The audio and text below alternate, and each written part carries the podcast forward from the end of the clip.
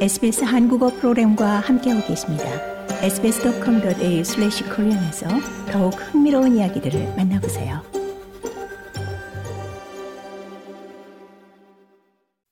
SBS 라디오 네, 한국어의 최신 트렌드를 엿보는 궁금한 DJ K 트렌드 꿰뚫기 시작합니다. 전수진 리포터 연결돼 있습니다. 안녕하십니까? 안녕하세요. 반갑습니다. 네, 이번 주 어떤 소식 준비하셨습니까? 오늘은 최근 하나의 문화로 자리 잡은 카공족에 대해서 알아보도록 하겠습니다. 카공족이요? 또 신조어인데 어떤 뜻인가요? 네, 이른바 카공족은 네. 카페에서 공부하는 사람을 줄여서 표현하는 네.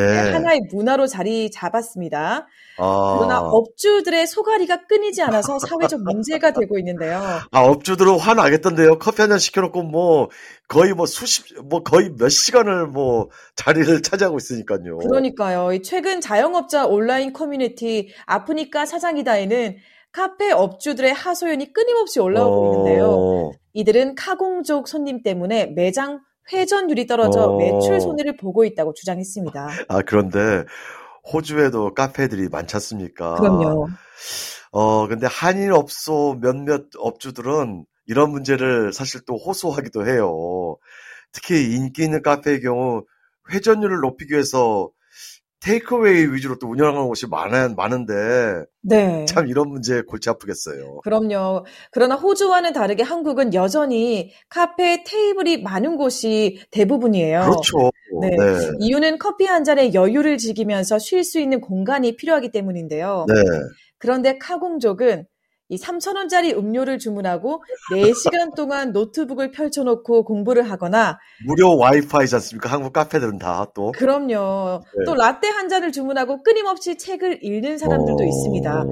특히 카페를 정식 개업한 지 얼마 되지 않은 초보 사장 C씨는 네. 일주일에 서너 번 오는 한 손님이 매번 3,500원짜리 아메리카노나 이 호주로 따지면 롱블랙이죠. 예. 네, 4,500원짜리 핸드드립 커피를 시키고 가끔 네. 2,500원짜리 소금빵을 시켜 먹는데 하루에 최소 6시간을 앉아 있다며 하소연을 했습니다. 아이, 개인 사무실이자 개인 집무실이고 개인 도서실이네요. 그럼요. 이 자영업자 입장에서는 한 테이블을 이렇게 차지하고 저렇게 있으면 다른 손님을 못 받지 않습니까? 어, 자리를 차지해가지고 공부를 오랫동안 하는 것도 속상한 일이지만 거기에 노트북 사용까지 하면서 전기 사용료도 부담이 되지 않습니까? 그럼요. 또 여기서 끝이 아닙니다. 과외족 손님들도 등장을 했는데요. 카페에서. 네. 이 한 자영업자는 카공족보다 과외족이 더 답이 없다라고 말했습니다. 어, 과외 교사 손님이 자리를 하나 잡고 학생이 세 번이나 바뀐 적도 있다고 하는데요. 개인 사무실이네요. 개인 사무실. 그렇습니다. 총 7시간 동안 한 자리에 앉아 있었다고 합니다. 아, 너무하네요. 또 테이블이 단 두 개인 와플 가게를 운영하는 한 자영업자는 예. 이 작은 매장에서 왜 자꾸 과외를 하는지 점심에 한 팀, 저녁에 한 팀, 동네에서 과외 맛집이라고 소문이 났나 싶다. 정말 네. 매일같이 와서 3,800원짜리 아메리카노 한 잔씩만 시키고 과외 수업을 하니까 너무 화가 난다라고 푸념했습니다. 아, 정말 주인 입장에서 또 괜히 말 잘못했다가 또 온갖 소문을 내지 않습니까? 악플을. 달고요.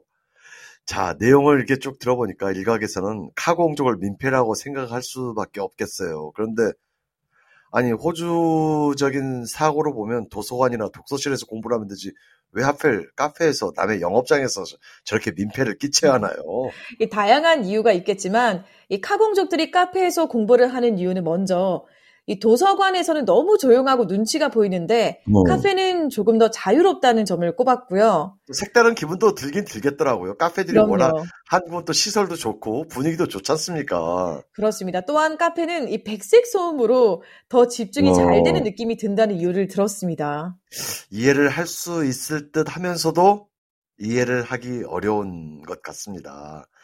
자, 아무튼 뭐, 이, 자영업, 업체 입장에서는 정말 피해가 많지 않습니까? 가장 큰 그럼요. 문제가. 물론 다양한 문제점이 있지만 가장 큰 문제점은 앞서 말씀드렸듯이 장시간 자리를 차지하고 있기 때문에 네, 테이블 회전율이 떨어진다는 점이고요. 그렇죠. 여기서 장시간은 최소 3시간 이상을 뜻하죠. 음, 이뿐만 아니라 본인이 공부를 한다며 옆 손님들에게 조용히 좀 해달라고 직간접적 요청으로 다른 손님들과 문제를 일으킨다는 것 또한 큰 문제입니다. 임자를 못 만났네요. 그 임자 만나면 정말 도서관이 아닌 카페에서 내가 공부를 해야 하니 조용히 하시오 라는 게 아, 이거 상식적으로 정말 이해가 안 되는데요.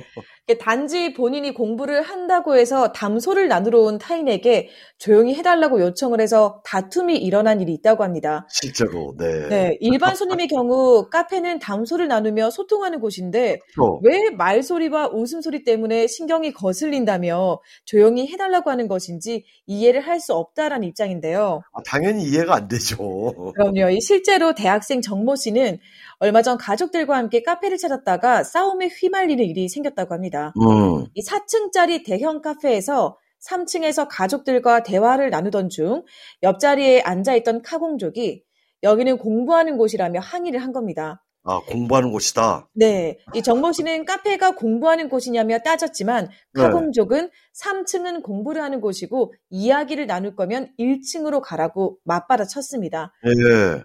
네, 정모 씨는 이에 화가 나서 점장에게 이야기를 했고 카페 측은 3층은 카페 차원에서 이 스터디 존으로 만들어 둔 것이 아니다라며 사과를 아니다. 했고요. 예. 네, 카공족에게 사과를 받아내며 일단락 됐습니다.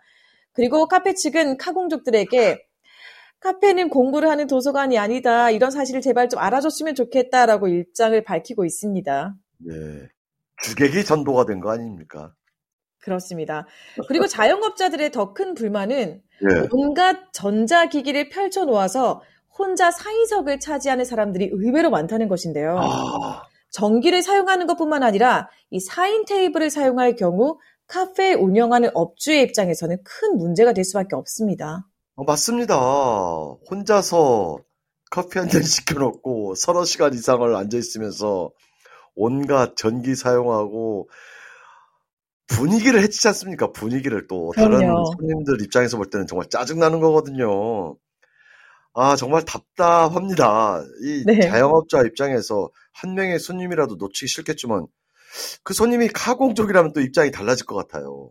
카페에서 개인 공부를 하는 카공족이 근데 한국에 갈 때마다 그걸 느꼈습니다. 또 네. 심야에도 그런 카공족이 많더라고요. 카페들이 늦게까지 하는 한국은 또. 정말 많습니다. 네. 네, 대학 내일, 내일 20대 연구소의 그 설문에 따르면 네. 대학생 10명 중에 단 한 명만이 카공 경험이 없었고 아, 이 10명 중, 카공족들은 10명 중 한 명이 카공 경험이 있었던 게 아니라 카공 경험이 없었던 없- 거군요. 네, 한마디로 90%가 카공의 경험이 있다는 거죠. 그렇죠. 네, 카공족들은 평균 두세 시간 동안 카페에서 머무르는 것으로 나타났습니다. 예. 네, 일부 이용자들은 카페는 대화하는 곳이라며 카공족에 대한 시선이 곱지 않지만 예. 카공족들은 커피 가격에 자리값도 포함이 되어 있으니 카페에서 내 할 일 내가 하는 게 뭐가 문제가 되느냐라고 맞서고 있습니다. 아, 정말 이러지도 저러지도 못하는 상황입니다. 아, 그, 가게세, 뭐, 운영비에 커피 한 잔 시키고 한 테이블에서 혼자서 몇, 서너 시간 이상을 앉아있으면 그게 수지타산이 맞겠습니까? 상식적으로. 그렇죠. 이 프랜차이즈 카페들이야 애초에 그래도 그나마 음료, 음료 가격도 비싸고 좀 점주들이 매장 회전율에 크게 신경 쓰지 않아도 되겠지만 개인 카페, 이 소규모로 하는 개인 카페 업주들은 하루하루 매출에 생계가 달려 있지 않습니까? 그럼요. 어, 정말 골치 아프겠어요. 이 프랜차이즈 카페들이 카공족을 잡기 위해서 과거에는 많은 노력을 아, 했지만 노력을 했어요. 네, 어, 요즘은 달라지고 있습니다. 이 카공족을 타겟으로 study zone을 구비해두는 프랜차이즈 카페들도 여러 규제를 통해 회전율이 지나치게 낮아지는 것을 방지하고 있는데요. 네. 서울의 한 대학가 일대 프랜차이즈 카페를 돌아본 결과 네. 이 대다수 카페에서 1인 1 음료 주문, 이 자리 잡기 금지 등의 안내문을 부착해 두고 있었습니다. 아하. 그리고 study zone이라는 안내문이 붙어 있다고 하더라도 이 해당 구역에서 충분히 대화를 나눌 수 있기 때문에 카공족들을 위한 공간을 특별히 제한해 두지 않고 있습니다. 어, 네, 또한 일부 카페에서는 매장 내 이용 시 테이크어웨이 음료 가격을 다르게 책정하기도 합니다. 음. 사실 이 문제가 카공족의 배려가 부족해서 생겨, 생겼다라는 어, 생각이 강하게 듭니다. 공부를 하든 수다를 떨든 책을 읽든 본질적으로 손님의 자유죠. 그런데 어, 내가 공부를 하니 조용히 해달라고 카페 공공장소에서 이렇게 문제를 삼게 되거나 또 매장 입장을 전혀 고려하지 않고 한 자리에서 너무 오랜 시간을 머무른다면 누군가에게 피해가 될 수 있다고 생각하고 그런 점을 배려를 한다면 뭐 카공족이 부정적인 문화가 아니라 또 어떤 긍정적인 MZ세대 문화로 자리 잡을 수도 있지 않을까라는 생각도 듭니다. 그럼요. 그렇, 네. 그렇습니다. 오늘은 카공족에 대해 알아봤습니다. 수고하셨습니다. 감사합니다. Want to hear more stories like this? Subscribe to our regular podcasts on iTunes. 더 많은 이야기가 궁금하신가요? 애플 포드캐스트, 구글 포드캐스트, 스포티파이 또는 여러분의 포드캐스트를 통해 만나보세요.